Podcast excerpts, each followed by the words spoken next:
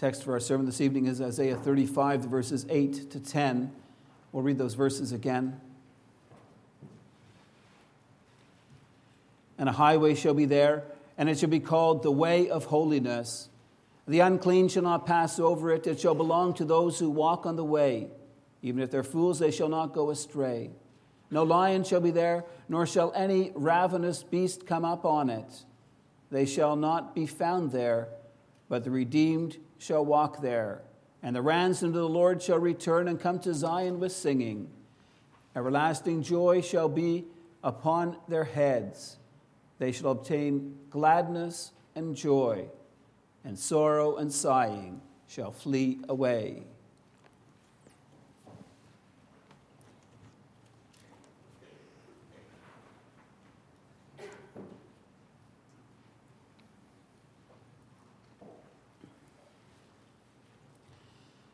Beloved congregation of our Lord Jesus Christ, the end of the year is a good time for reflection and evaluation.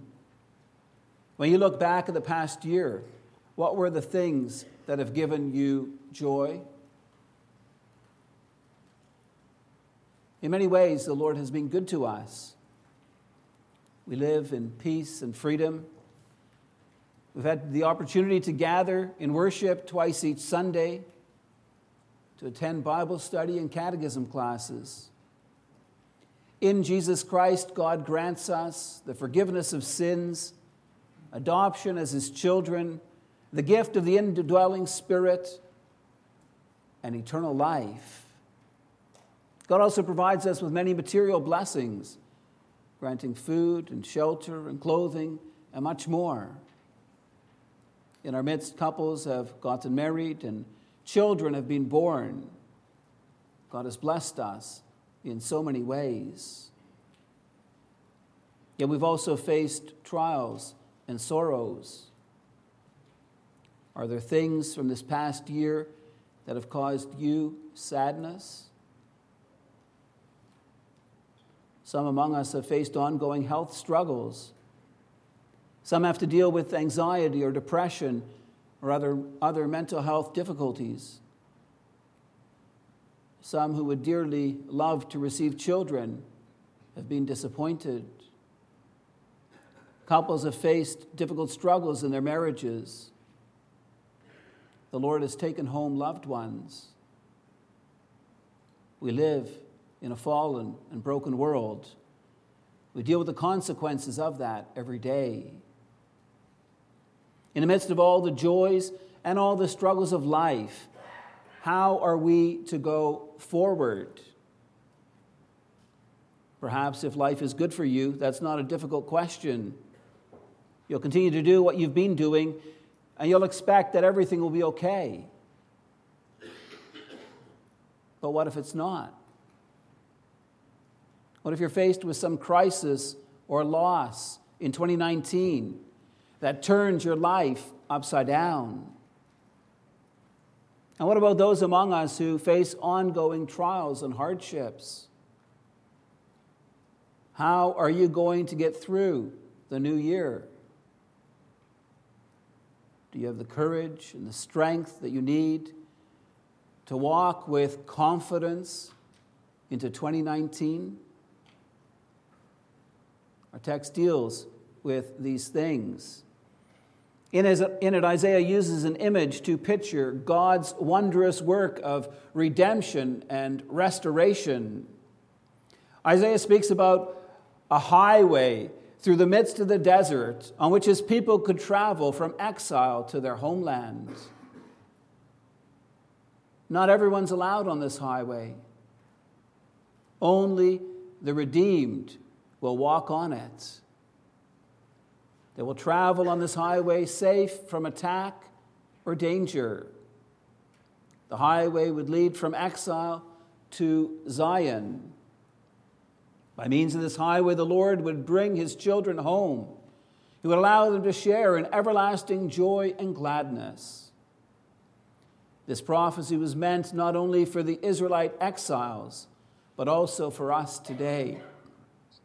I preach you the word of God under the following theme the Lord makes a highway through the desert so that his people may return to him. We'll see why this highway is needed, who is permitted on this highway, and where this highway leads. During the days of Isaiah, in the 8th century before Christ, the people of Judah had a distorted image of who God was.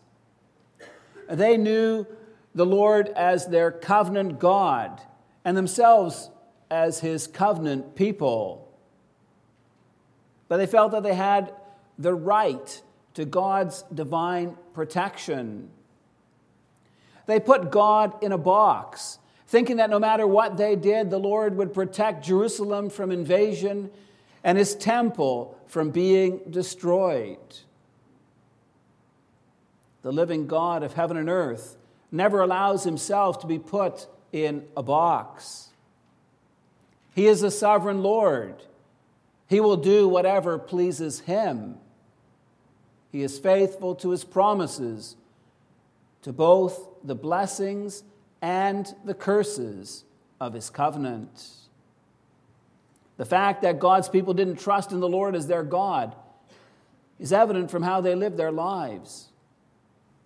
They served the gods of the nations, offering sacrifices to foreign gods. When threatened by foreign powers, they didn't rely on the Lord to deliver them from the hands of their enemies. They figured God needed a hand. So they made alliances with the kings of surrounding nations. Despite the Lord's warnings through Isaiah, Judah's king contracted with the Assyrians to save them from the threat of being invaded by the kings of Israel and Syria. Yet, according to the word of the Lord, it was the same king of Assyria who would invade the land and take many of the people into exile. Because of the misfortune that came upon them, God's people would be forced to reconsider their relationship with the Lord. The basic question they had to come to terms with was this Is God truly sovereign? Does he rule over the nations? Can God deliver from Assyria or from Babylon? Or is he just one more of the gods, waiting to be gobbled up by a bigger God? Today, beloved, there are times when we are faced with these same questions. When facing struggles and difficulties in life, we at times may also feel cut off from God. We too may ask, Where is God? Doesn't He love us anymore? Why doesn't God help us in our trouble and our distress? In the midst of God's people's sorrow and distress, Isaiah was allowed to proclaim a message of comfort and hope.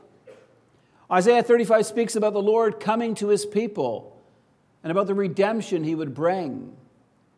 Isaiah does this in a vivid way, using much imagery.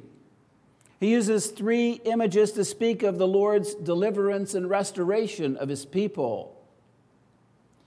Yet, what Isaiah has in view is more than just a return from exile. The language used is far too exalted for that. Isaiah is speaking about how all God's people, including us, will walk with God in security, in blessing, in glory and joy. The first image Isaiah uses about the transformation of the wilderness. Generally speaking, a desert is a dry and barren place. In Isaiah 35, something amazing happens. The desert blossoms like a crocus. It blossoms abundantly, so much so that it's transformed to look like Lebanon, which was known for its mighty forests, and like Carmel and Sharon, which were rich pasture lands. Isaiah is saying that if you want to understand the riches of God's promises, you need to imagine a desert turning into one of those regions. The second image Isaiah uses to picture God's work of redeeming and renewing his people is given in verses 5 to 7. Isaiah speaks about miraculous wonders that the Lord would perform among his people. He speaks about the eyes of the blind being opened, the ears of the deaf being unstopped, the lame leaping like deer, and the mute singing for joy. Often in Scripture, blindness and deafness are associated not just with physical infirmity, but with spiritual blindness and with an unwillingness to hear and to follow the ways of the Lord. Yet, in the midst of their distress, the Lord would come to his people and deliver them. He would heal them of their infirmities. He would give them abundant life. In our text, a third image is used to picture God's wondrous salvation work. Isaiah speaks about how the Lord will make a highway in the desert. We often use different words to describe a road or a pathway. A road is anything we might drive on. In cities, our roads are called streets, avenues, courts, or drives.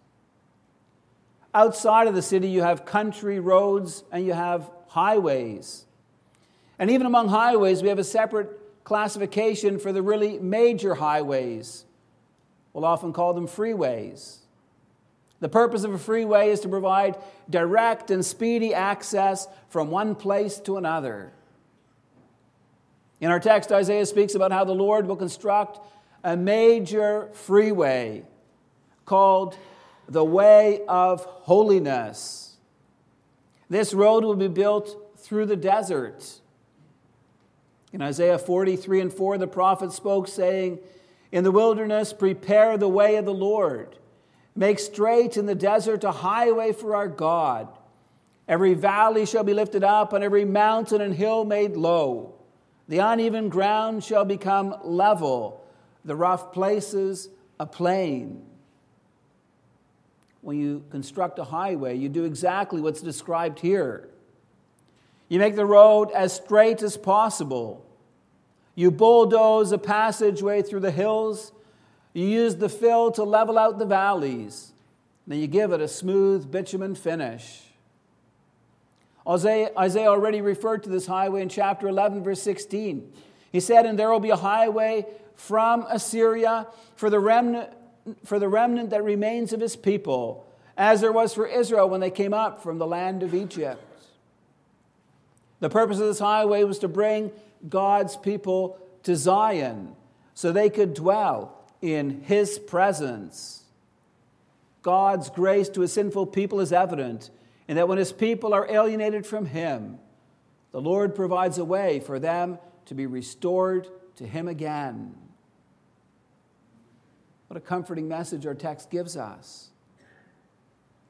When we are cut off from God, he opens the way for us to come back to him.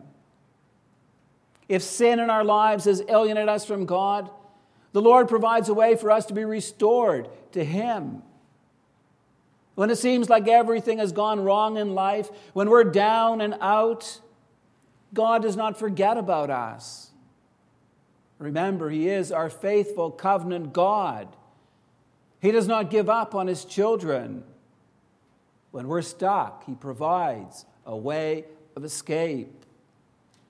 God has done that through our Lord Jesus Christ.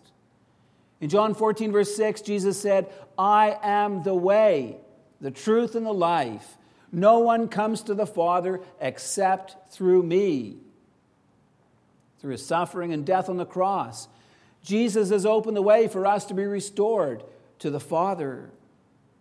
Christ paid the price to reconcile us with God.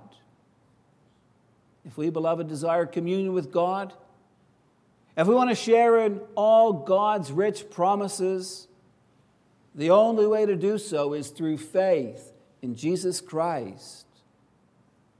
It's only through Him that we have access to the Father. Christ is the highway leading us to God. It's because we have Jesus Christ as our Savior that we may rejoice, beloved. Despite the fact that we may face difficulties and hardships, there's no reason to be discouraged. Isaiah said to the people of Judah, And by extension, also speaks to us, saying, Strengthen the weak hands, make firm the feeble knees. Say to those who have an anxious heart, Be strong, fear not. Behold, your God will come and save you. Yes, we may rely on the faithfulness of our God. He will redeem us from our sins and restore us to Him. In times of sorrow and distress, He will comfort and strengthen us through Jesus Christ our Lord. In our first point, we've seen that God builds a highway through the desert so his people might return to him. In our second point, we'll see who is permitted on this highway. Remember, beloved, it's called the way of holiness. Thus, certain people are excluded from walking on it. Just as pedestrians and cyclists are forbidden on our freeways, so certain people are not allowed to travel on God's highway. Our text says, The unclean shall not travel upon it, fools may not wander about on it. Let's remember where this highway leads. This freeway leads people from exile in distant lands through the desert to Zion. It leads people into the presence of the Lord God. That explains why the unclean cannot travel on this road. No one who is unclean can appear in the presence of our holy God. It also explains why fools are not allowed to wander about on it. In Scripture, a fool is not just someone who does something dumb. A fool is someone who does not acknowledge God, who instead walks in the way of evil. Thus, also, fools are banished from the way of holiness. In verse 9, our text notes that this highway will be a safe travel route. It says, No lion shall be there, nor shall any ravenous beast come upon it. They shall not be found there, but the redeemed shall walk there. As Isaiah had noted earlier, the desert was a home of dangerous animals. Anyone who traveled through the wilderness had much to fear. It often happened that travelers in the desert were attacked by lions or other predatory animals. Yet Isaiah says those traveling on the way of holiness had nothing to fear. The reason why they did not need to fear has to do with the character of those traveling on this road. Who is it that would travel on the highway? Our text says that the redeemed shall walk there, and the ransomed of the Lord shall return and come to Zion. The reason those traveling on this road didn't need to fear wild animals was because they were God's people. The Lord would not allow any harm to come upon his redeemed people. He would keep those saved by grace safe in his loving care. Yes, beloved, it's only the redeemed, the ransomed, that walk on the way of holiness leading to Zion. These are loaded terms in Scripture. The act of redemption involved three main elements. It involved the release of something or someone, required payment of a price, and it needed some intermediary to pay the price and secure the redemption. For example, if a man had to sell land to pay a debt, a rich relative could become the redeemer. He would pay the price for the land to whoever had bought it and so secure it for his destitute relative. In our case, the Lord is the Redeemer. He's the intermediary who pays the price for the release of his people. Thus, our text emphasizes the riches of God's grace. He not only makes the highway by which the remnant of his people can return to him, he identifies with them as their next of kin. He's willing to pay whatever price necessary for their release. Do you know what the price of redemption was? What God had to pay to ransom us nothing less than the death of his own beloved Son. Peter says in 1 Peter 1 that we were not redeemed with perishable things such as silver or gold, but with the precious blood of Christ, like that of a lamb, without blemish or spot. Paul says in Titus 2:14 that Christ gave himself for us to redeem us from all lawlessness and to purify for himself a people for his own possession who are zealous for good works. Yes, beloved, it's only the redeemed, the ransomed, the sanctified people of God who are permitted to travel on the way of holiness. It's only those who believe in Jesus Christ, who are washed by his blood and spirit, that can come into the presence of God. Our text challenges each one of us with the question Are you walking on the way of holiness? Are your eyes focused on the Savior Jesus Christ? Do you look to Him for your help and salvation? We're quickly inclined to answer yes to such questions. But consider, beloved, isn't it true that we sometimes have a distorted picture of God, just like the people of Judah living in those days? On the one hand, we know Jesus as our Lord and Savior, and we do expect our salvation from Him.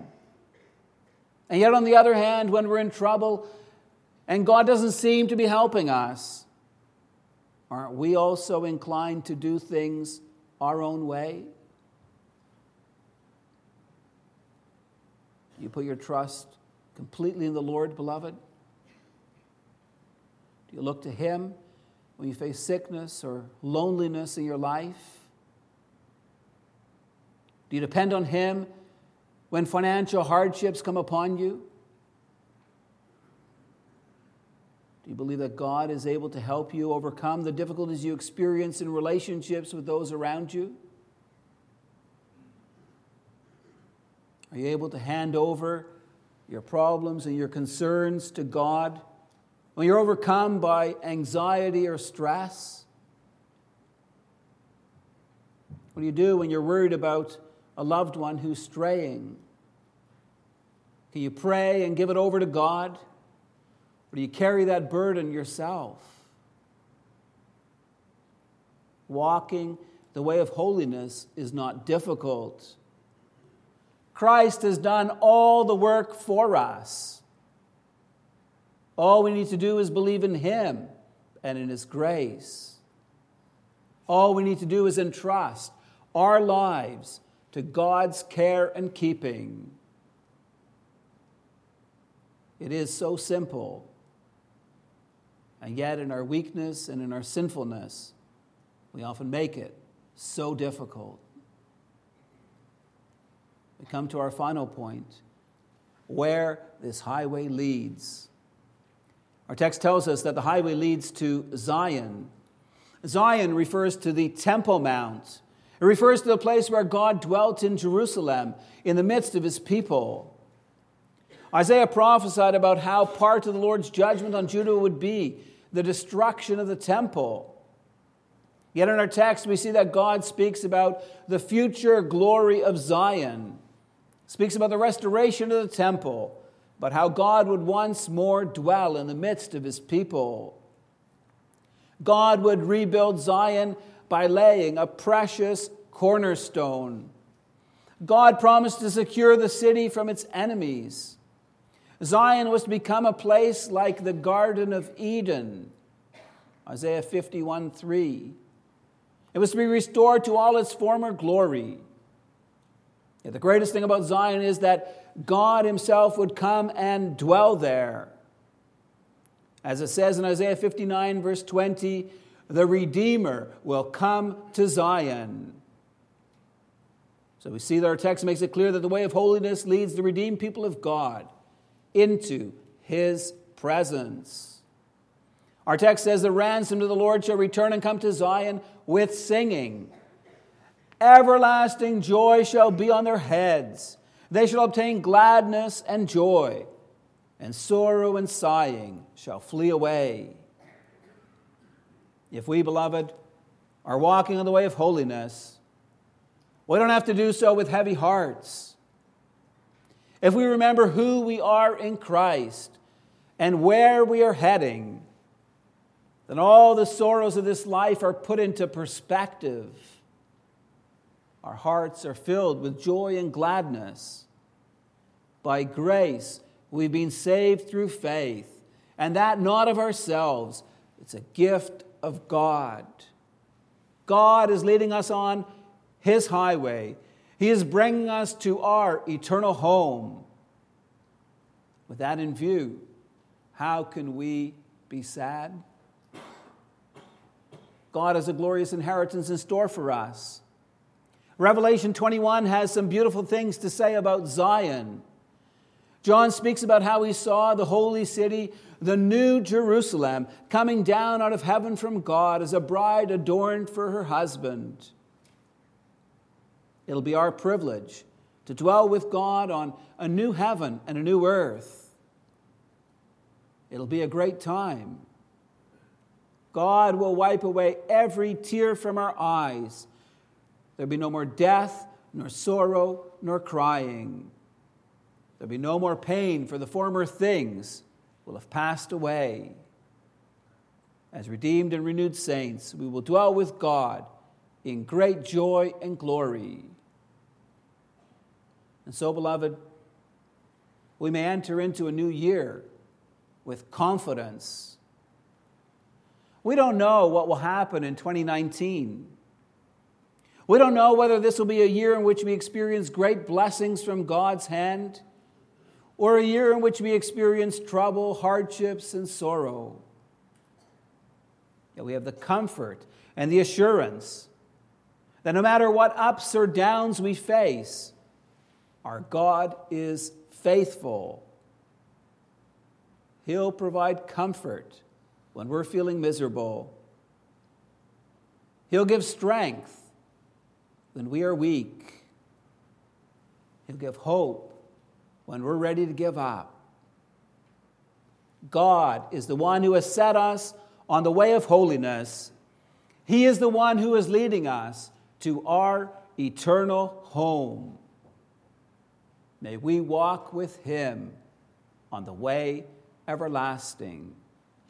Amen.